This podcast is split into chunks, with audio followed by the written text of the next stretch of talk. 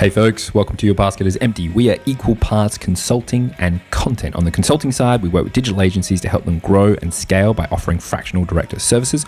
On the content front, our mission is to inform, inspire, and entertain the modern commerce community. We do this with a newsletter that includes interviews with original ecom thinkers, the week's most interesting direct consumer news, a jobs board, an event listing page, and a playlist. We also host events and the podcast that you're listening to right now. I'd highly recommend you go and check us out at yourbasketisempty.com. On this episode, I'm chatting with Toby Wilkinson and Nick Bell, co founders of Ask Us for Ideas ideas. And we are discussing how to connect brands with the top 1% of global creative agencies. We touch on the importance of agency people, the power of curation when it comes to agency selection, why awareness is key for growth, the shift from full service to niche and back to full service, why omni-channel is replacing direct consumer, how investing has complemented their business, and why human IP is underrated. This episode is brought to you by our friends at Omnisend, your mythbusters for Black Friday email marketing. How many times have you heard October is already too late for Black Friday or SMS marketing and Black Friday don't mix? What if I told you these are all myths? The truth is, if you're using Omnisend, you're already one step ahead of the Black Friday game. Omnisend's platform empowers 100,000 e commerce brands to cut through the noise with laser focused email and SMS campaigns that convert like crazy. Think you're late to the Black Friday party? Omnisend's pre made Black Friday templates and pre built automation workflows will help you make last minute campaign changes a breeze. It's never too late to catch the wave with Omnisend. Let's talk ROI. Last year, Omnisend users shattered the myth of low email ROI by clocking in an average of $72 for every dollar spent. That's double the industry average of $36. And those aren't just numbers, they're your ticket to a stress free Black Friday slash Cyber Monday weekend. But what if you hit a snag? Omnisend's award winning support team has got you covered, answering your questions in under five minutes. Yep, even on Black Friday and Cyber Monday, they're on it. So, this Black Friday, don't get trapped by myths. Experience the power of email and SMS marketing that actually delivers with Omnisend.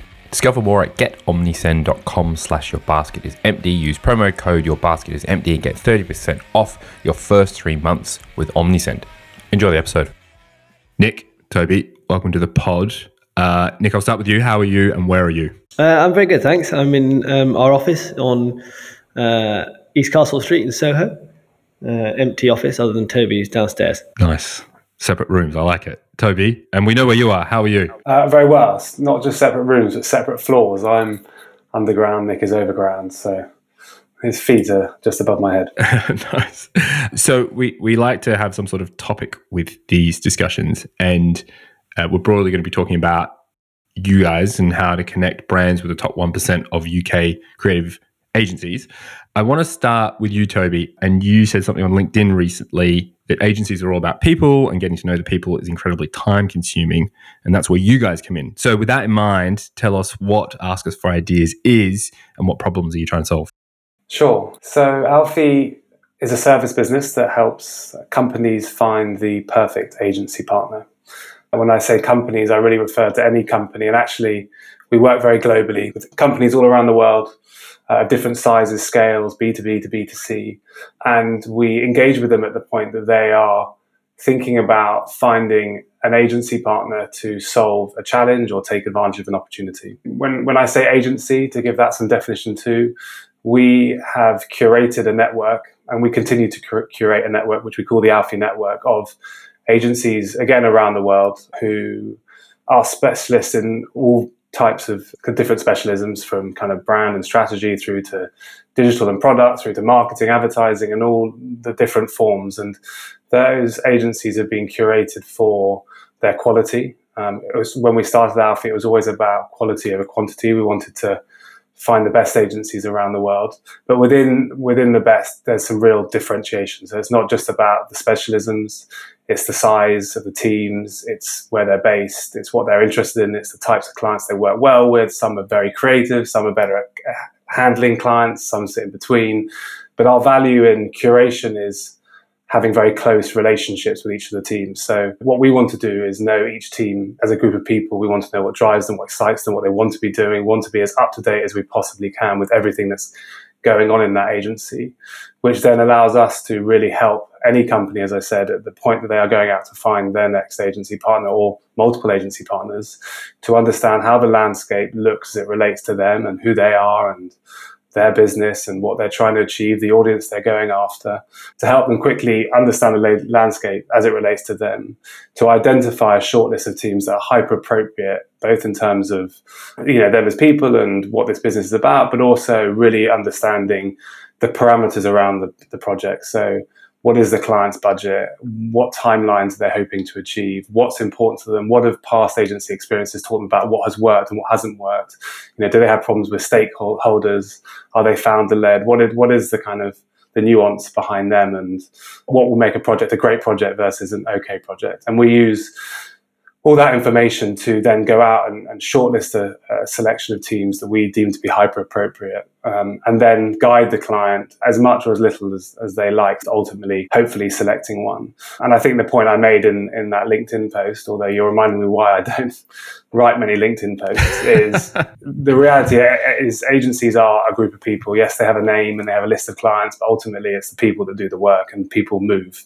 And what we want to do is help companies understand uh, agencies as people. And when I said it's it's impossible for any company to do that, they don't have the time to go and meet every single agency in the world. They have to dive into something and, and the reality is they look at websites and they make sweeping decisions. It means they end up talking to the wrong agencies. They talk to agencies that way, way too expensive. All you know, the, the process becomes a hugely time consuming one. So by being experts, knowing teams, we can help people sort of move very efficiently, very effectively, and enjoyably through the process of trying to find the best agency partner. That's a great synopsis, and I can attest to the the, the challenges of brands and companies trying to find agencies. Nick, I, I want to pick up on some of the stuff uh, there, but specifically, how do you define like kind of that one percent? And I'm curious, like because the agency ecosystem continues to grow and evolve like how do you keep abreast of all of that? Like is it is it super relationship based that you guys have got you know kind of on that marketplace between your clients and the agencies? You know do you use things like awards general reputation you know a combination? How do you find that kind of 1% yeah i mean we can write off awards. We don't we don't focus on that at all for all of the reasons why i think most people understand awards not necessarily to be the best place to create that sort of end. A lot of agencies, many of the ones that we work with, don't enter them at all. So that's not really something that we've ever looked at.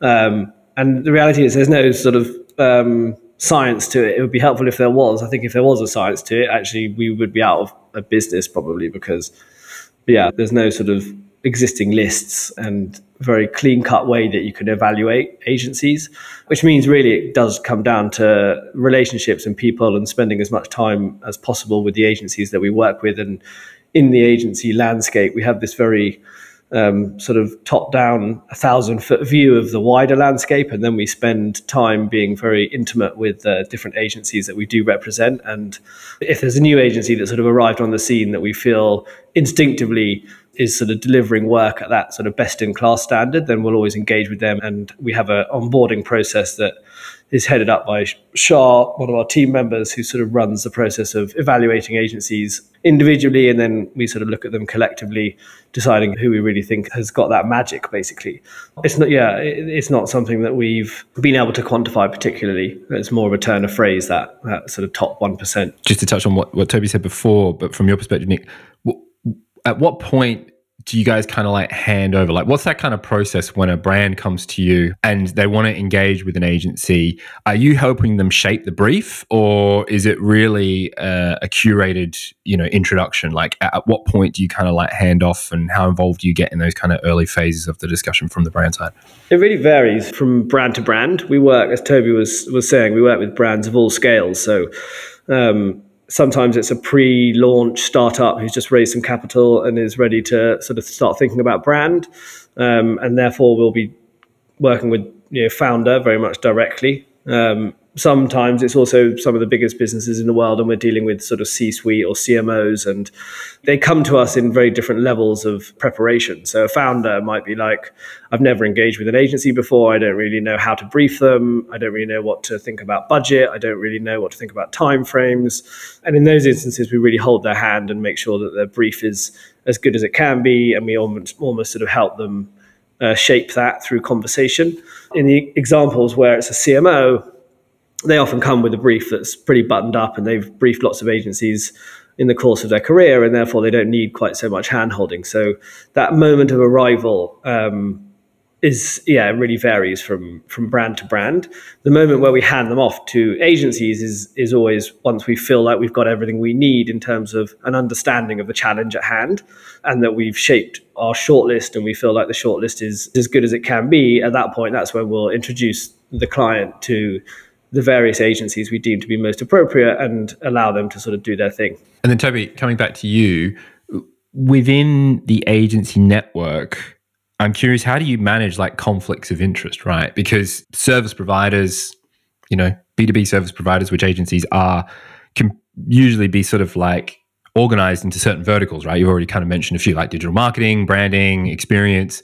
Do you have a certain number of those types of agencies within one of those like categories or verticals? And how do you kind of manage that? How does that kind of work? It's a good question. And it's, you know, part of the, the job that we do as a team is to really keep an eye on the agency map. We map the agency network basically. We kind of group agencies within various factors so that we kind of keep an eye on where the network is really catered for and, and sometimes where we are concerned that the network maybe isn't catering for a certain type of client or a certain type of project or a certain budget or whatever it might be we are always curating and keeping an eye on the landscape. Yeah it's a good point. We we want to make sure in terms of conflict of interest that you know we are doing the, the best job we can on behalf of our agencies and giving them opportunity.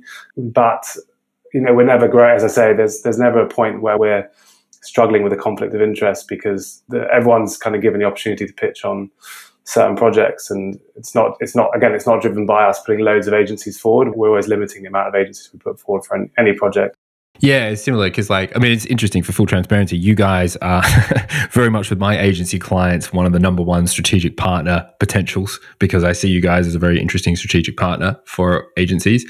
And uh, from my perspective within the agency landscape, you, you guys perform not a dissimilar function to a lot of the platforms. I'm coming from the web design world, right? So Shopify, Centra, whatever, they all have this agency partner network that they get to know very well. And a brand comes to them and says, Hey, this is what we're looking to achieve. And they will say, Hey, here's three agencies that match the kind of criteria. You know, you guys kind of duke it out, right? So I, I see that there needs to be a point at which it is really on the agency, right, to do their thing, you know, and put themselves in the best light and ensure that they're doing a great pitch and, you know, they got great case studies and great people and all that sort of stuff. Totally. And we're not, we're, we, we don't ask agencies to pay to be part of the network or to pay to see briefs. And it's by having a non kind of fee based relationship with the agencies allows us to keep our independence and only put people forward that we think are really right for the project. So it's to no gain of anyone's for us to put agencies forward that unless we think they are really, really right for the project and haven't ultimately have a chance of, of winning it. So I think by not having any kind of fee based relationship to be part of the network, it holds us to account from that perspective. We obviously limit the amount of agencies we put forward for any given project. And the way we arrive at that shortlist is very much through sort of quite organic conversation as a team. So once we understand a, a challenge of a client, we'll talk collectively around who we think is the best possible shortlist for that particular client. And because we're basing that selection very much on the people who are behind the work and the people who work within those agencies and the sort of cultures of those agencies and the chemistry that we believe is going to exist between an agency and, and that particular client. It's not like we end up with a sort of big long list of 20, 30 agencies that we suddenly have to hand pick a sort of shorter list from within. It's that, that smaller end shortlist of three, four, five agencies sort of presents itself pretty organically. And it's not like we suddenly feel, oh, there's five who we would have liked to have introduced in that particular instance, but we just don't manage to whilst if you looked at the agency network that we have, and it's quite extensive now, it's sort of a few hundred strong. If you just filtered them by like agencies that can deliver on brand and work within a certain sector, then you would end up with a very broad list of agencies. But because we sort of filter them based on the people that are behind those agencies and our belief on how excited they're going to get about a particular project and how experienced and knowledgeable the team is about that particular sector, the list becomes quite small. So there doesn't end up being much of a conflict with other agencies that we sort of have to leave out of the conversation yeah, it, it, it, sort of presents itself pretty organically. Yeah, it's really interesting because I find uh, having been on the agency side and having been part of many RFPs and agency pitches, I feel that what you're providing there is what brands typically say that they want, but they never really do. and it is all about the people, right? The reality of most agencies, and this is cross vertical, but certainly like within a web development space, I would say digital marketing as well, right? Like the technology and the frameworks and stuff they use is all kind of the same, right? Like there's no differentiator there. It's ultimately experience, process, and portfolio, right? Like that's what kind of like brands are looking for. So I think you putting forth that experience in the people piece as part of the model is very, very interesting. Uh, Toby, I want to come back to you. And just looking across the kind of like verticals that the agencies sit in, so digital marketing, growth, branding, etc. Have you noticed any of those or any trends across those this year? My sense is there may have been less demand for anything to do with growth, given the kind of general market dynamics. But I'm I, I don't know, I could be totally wrong. What's your general sort of take on, you know, agency demand across verticals? Sure.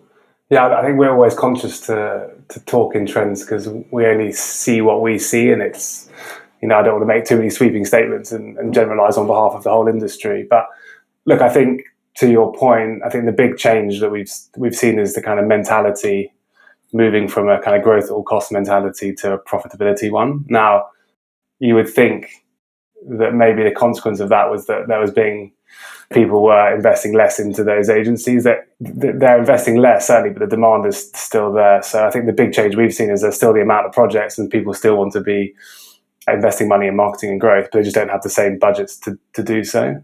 So I think uh, the big, I mean, the big shift we're seeing now is moving from D2C to omni-channel. You know, that's that's where every existing D2C company is trying to move into retail. Every new company that's coming to market is trying to launch in retail simultaneously as they are D2C or, or move into retail much quicker than they were previously. So a lot of the projects that we're seeing, a lot of demand on the agency side is, you know, we want to work with an agency that understands being on shelf, understands packaging, understands that environment. So yeah, I think omni-channel and retail is, is the big shift. In terms of types of projects, we still see the same volume. It's just the volume of the budgets is just kind of shifting, I suppose. Yeah, that's interesting. And I, I, take the point about, you know, we're in a slight microcosm and whether it's representative of the market, but certainly from what I've seen from my client base is it echoes what you've talked about. The other thing that they've seen a lot of, which is kind of natural, is just longer sales cycles, right? So the budgets are sort of slightly coming down. People want more bang for buck and then sales cycles. Also, the other big thing I've noticed, I don't know if you guys have seen it, is CFOs are way more involved in the conversations prior to last year. It was kind of like, yeah, yeah sure, sign it off, you know, whereas now they want to get into the actual pitch and, you know, kind of snooping around. People are just being much more cautious. Totally. Nick, I, I want to switch gears slightly and I want to talk about you guys internally and your own growth strategy. Are you primary content led? Is there enough activity within the network that your own marketing efforts are, are more internal into the network? Like, how have you gone about growing? Mm. I mean, at the moment, our focus is very much on um, on content for sure. We've been around for a long time and, and have grown relatively organically up until now, but have got to the point where we want to sort of take the business to the next stage. And in order to do that, we feel like it's an awareness challenge. So there's actually very few CMOs out there who even know that our service exists, let alone whether they know about us as a business. I think our awareness is still relatively low, and our, you know our goal is about changing that. So it's about firstly shining a light on the fact that the service we offer is even a thing, because quite often we'll speak to CMOs and founders, and, and the first thing they'll say to us is, "Oh, I didn't even know that." you know you could use a tool or business like yours to find an agency and very much thank god we did because they're they're, they're often at a bit of a dead end and very grateful for the fact that they can use someone like us to help them find the right team but the reality is yeah there's just so there's so so little awareness around the, the sector our focus is on on sort of shining a light on it and then obviously shining a light on the value that we've brought to previous brands and pre- previous clients and sort of telling their stories through content in order to sort of showcase the value that we bring. So our most recent hire actually is a content strategist called Emma, who was at Creative Review before, and she's now sort of heading up our content strategy. So producing interesting sort of opinion and insight around how to get the most out of agency relationships that you have and telling the stories of the brands that we've worked with in the past in order to yeah, just sort of generate more awareness around us as a business. Yeah, interesting. And then, Toby, if we were to extend that and maybe go a bit introspective, like you've been doing this for more than 10 years, like how have you seen that kind of creative landscape you know the agency network and maybe on the sort of demand side from the brand like change over the last 10 years? What's changed the most? What's stayed the same? Yeah i think so. When we started the business 11 12 years ago the big shift in kind of agency world at the time was the birth of the independent agency. There was suddenly this movement of talent within large agencies or networked agencies that was suddenly find themselves working for small independent agencies. And the founders have been people who gone very far in big agencies and wanted to get back to kind of like working on the front line and being involved in projects and being creative again. So there was this big shift, and I think talent followed, and then the clients naturally followed, and there was this period of why are we paying all this money to the big networked agencies when we can go work with this 10, 15, 20 person studio who is made up of senior talent. We get much stronger creative ideas. We get to work directly with the A team, as they put it, and it was a no brainer. That was just lucky in terms of our timing, and it wasn't by plan or anything like that. We just it happened as as Nick and I left university and started this business, and from there, I think what happened next was everyone went from we don't need a full service agency anymore to we want independent specialist agencies. What I think it was interesting is that once that shift happened, um, and then brands were starting to you know having to live on digital and have an, an e-commerce site and have a brand and you know there was suddenly it was a lot of specialisms to be handling at any one point and in a way people started to sort of desire the full service agency again yeah. funnily enough but what was interesting is you started seeing a new type of full service agency which was much smaller than big networked agencies still even though it was maybe bigger than the small independent agencies and also new kind of agency models that were much more um, decentralized um, in terms of having a kind of core team, a team that was the lead agency on behalf of a client who would then have specialist partners that they would pull in. So there was, from the client's perspective, still one point of contact. So they weren't managing lots of agencies, but they were benefiting from independent special agencies that were being pulled in and only paid for when they needed and were being selected to be part of the team because of their relevancy for that particular challenge, technology, whatever it might be. So now, you know, I think that's the, sort of been the major shift basically is, you know, clients looking to try and find kind of ongoing long term agency relationships rather than working with specialists all the time. So a shift and a bit of a full circle, but in a, it reformed in a, in a, in a new, more modern more kind of creatively and cost effective manner, I suppose. Yeah, interesting. And have you noticed, and maybe a prediction, I don't know, what do you think about like in house versus agency? Have you seen that kind of shift as well? People sort of like bringing things in house versus outsourcing stuff? Or is that always a sort of a moving target? Yeah, I think it's one of those, it's one of those, eh, from my perspective, and I'm always conscious of, we, when Nick and I get asked these questions, we've never worked in a as a client, well, we have been a client as AUFI now, but we've never worked within a bigger organization. Uh, we've never worked in an agency. So this is just kind of our perspective. But I'm always conscious that when it's in-house versus, you know, agency, there's it's, it's, it's as if there's a right or a wrong way to, to go about things. And actually, sometimes in housing is right for a certain company. Sometimes kind of doing a completely outsourced model where you only work with agencies is, is right for a company at a certain stage in their development. And of course, there's a hybrid version in between where you have a certain element of in-house experience and um, support, and then that's propped up by agencies or supported by agencies. It's going to continue to be that way, I imagine, for a long time. But I think we've seen it work both ways, and we've seen it go wrong both ways. um, I think it's just companies really have to work out what is how do they, you know, what is their what is their skill set as founders. I suppose if, if we're talking about founders, what do they need in order to to get the most out of agencies? Does that require them to have some in-house support? Are they executing a lot? Therefore, having some in-house support is important because they don't want to be executing all the time with agencies because then it gets expensive. So I think each company has to look at it in in isolation and decide do they want to be running big internal teams? They like having outsourced models. Is it a mixture of the two things, basically? So, it's sort of a, a non answer to your question, but I think that's sort of the best best way I, I, could I could answer it. Well, it's, it's interesting. I think you're right. I, uh, upon reflection, I think, especially coming from, I suppose, well, you, you guys are in an interesting spot because you're sort of like in, in, the middle there. But coming from mine, the agency perspective, it is a slightly binary, maybe a bit of an antagonistic question towards a brand because it's like, why, why in God's name would you in-house anything? Because your business is, yeah, consumer brand. It's putting a brand on something and you know marketing it ultimately you know why would you sort of bring in development talent? But yeah i think i think it's, it's interesting. I think it can be quite polarizing but i agree that it depends on the stage of the business. It depends on the skill set that they want to get out of uh, whatever stage that they're at. And i think there's always an interesting argument for some sort of outsourced service of some degree, right? And then that can kind of flex over time. You, you mentioned something interesting, and, and, and, Nick, I wanted to pick it up with you. Has there ever been a time where you just, where you thought maybe you'd move away from the kind of matchmaker concept and, and create an agency or be the client or be the agency? Had that ever crossed your mind? Short answer is no.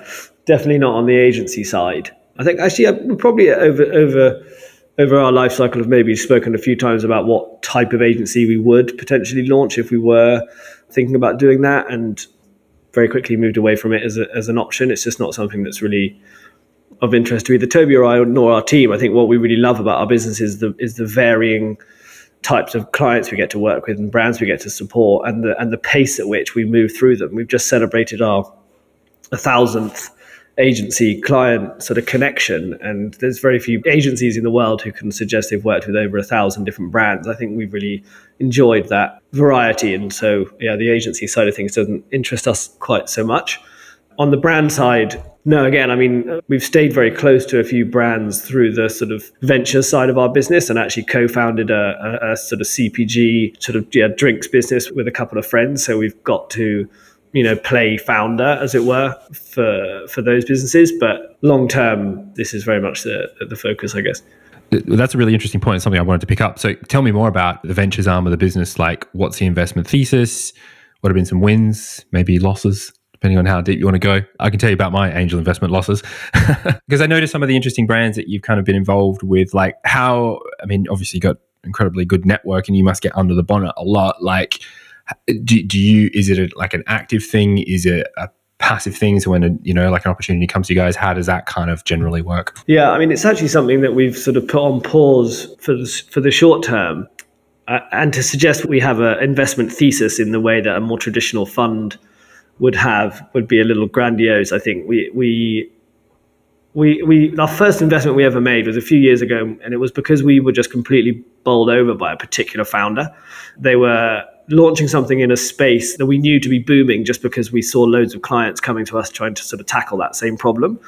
And we very much felt that this particular individual just had a had a sort of set of rationale and and and a, a way about her that was just you know that much more interesting than the other businesses we were talking to who were sort of trying to tackle that same problem.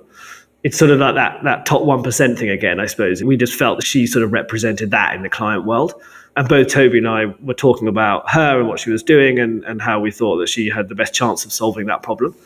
And then because we supported her so carefully, helping her find the right creative teams along the way, she was raising some capital and suggested that we could get involved in that round.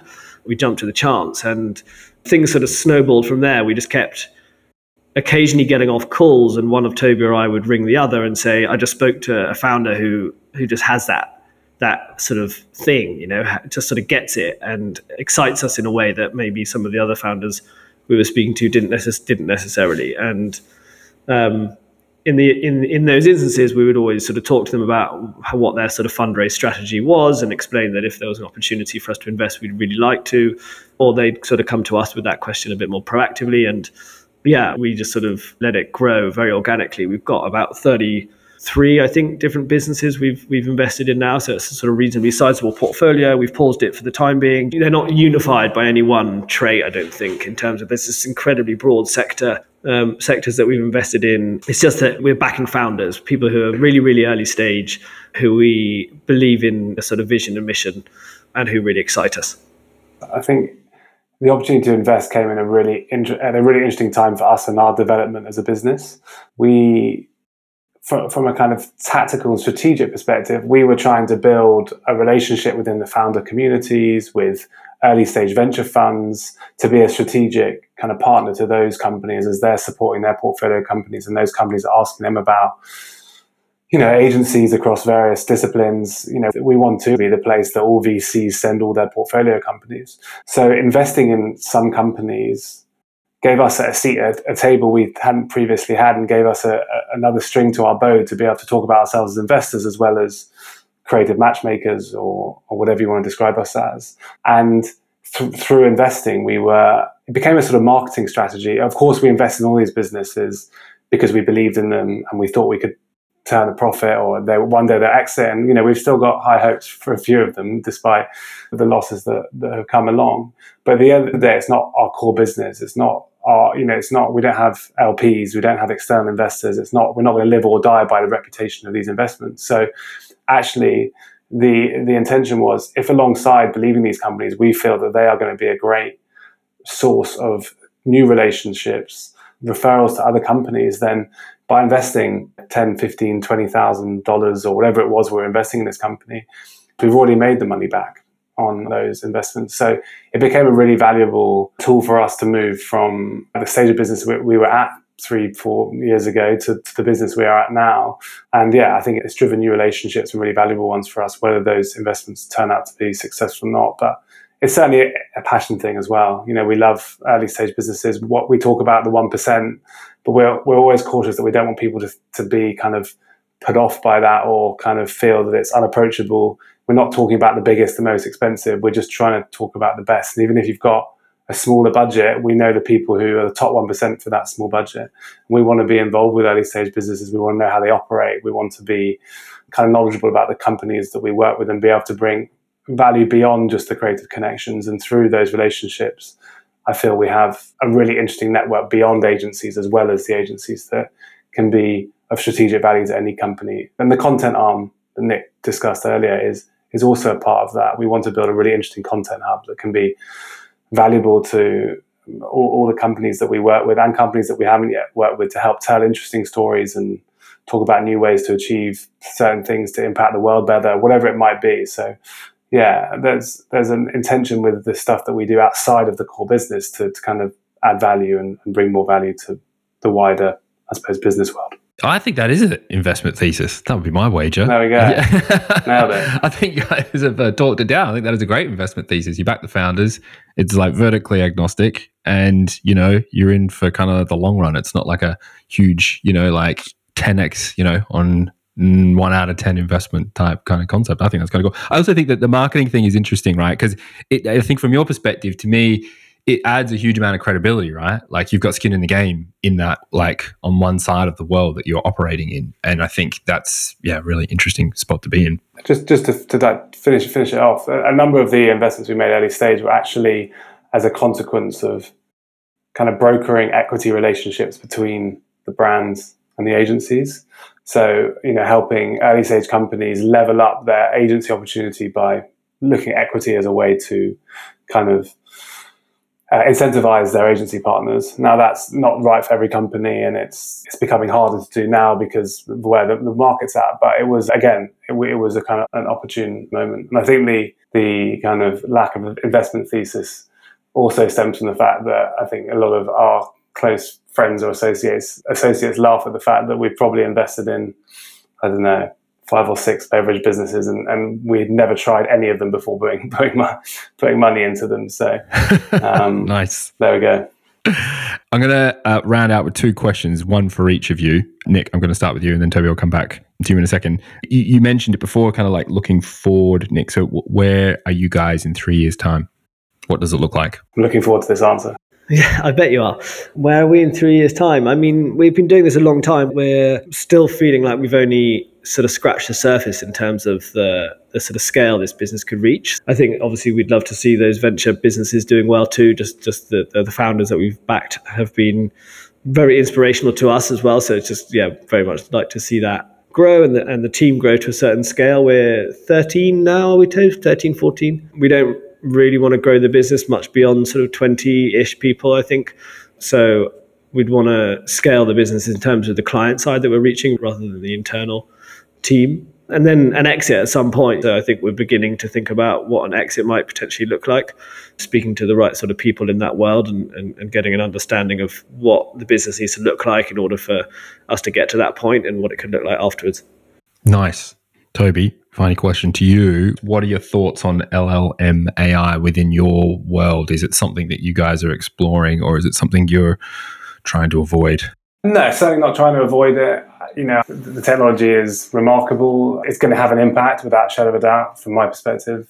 What that impact looks like, I'm not quite sure. And I don't think we'll be sure until the kind of dust settles a bit. I think there's extremists on both ends of we don't need AI, AI devalues what we do as agencies, to people saying, why do we need agencies anymore? We've got AI. The reality is it'll be somewhere in the middle. It'll be a, a kind of harmony of the two things and the, the, technology being leveraged by agencies. And obviously, many of the agencies we work with, many of them are already implementing AI within their kind of creative processes, certainly at that early mood boarding and creative thinking stage. And the technology is only going to get stronger at a rate probably beyond our imagination. So, um, yeah, it's, it's, it's without a doubt going to have an impact. Let's just all hope it has a positive impact rather than rather than a negative one. But mm. I won't predict. Just in terms of our business, we're so human led and so sort of bespoke in terms of how our process changes from client to client and how much value we put on people and the conversations. And I hate the term, but it's sort of quite a white glove service. And for that reason, I feel like machines and AI will struggle to sort of replicate that same feeling that we offer to clients. I'll probably regret saying that in a few years' time when our business has gone under and is being being run purely by a robot. But uh, yeah, I feel like we're one of those industries that's a little bit more protected, maybe than you know if we were a business that was that was handling tens of thousands of briefs and it was all really run by an algorithm and the value of those briefs was much lower and therefore there was sort of less need for people to be involved in order to give give brands and clients reassurance. Then I would probably feel quite differently because I think AI is going to disrupt that side of the industry quite quickly. But for us, because we're such a sort of personal business, I feel like we've got some protection in, in that sort of human IP, I guess. Just want to give credit to the team sort of behind the scenes of it. There's a lot of systems and processes and you know CRMs and Airtables and you know supporting us and everything we do and making sure we're kind of as I said, mapping the network, keeping up to date with teams, making sure that the newest information on each agency is like distributed amongst the teams. So we're not like technology phobes. We're not not using technology. We're very much leveraging it to kind of support the business that we do. But as Nick says, the icing on the cake ultimately is our involvement as people supporting the clients we work with, giving them advice where we can give them advice, being a soundboard where they need soundboard, and trying to help them make sure they get the very most out of the process of finding an agency. And so to speak to us alongside their own shortlists, to, to leverage our experience and our viewpoint doesn't cost them anything. I'm a big fan. I think that's a great way to end the podcast. Toby, Nick, thanks for joining me. Pleasure. Thank you for having us. Pleasure. Cheers, Tim.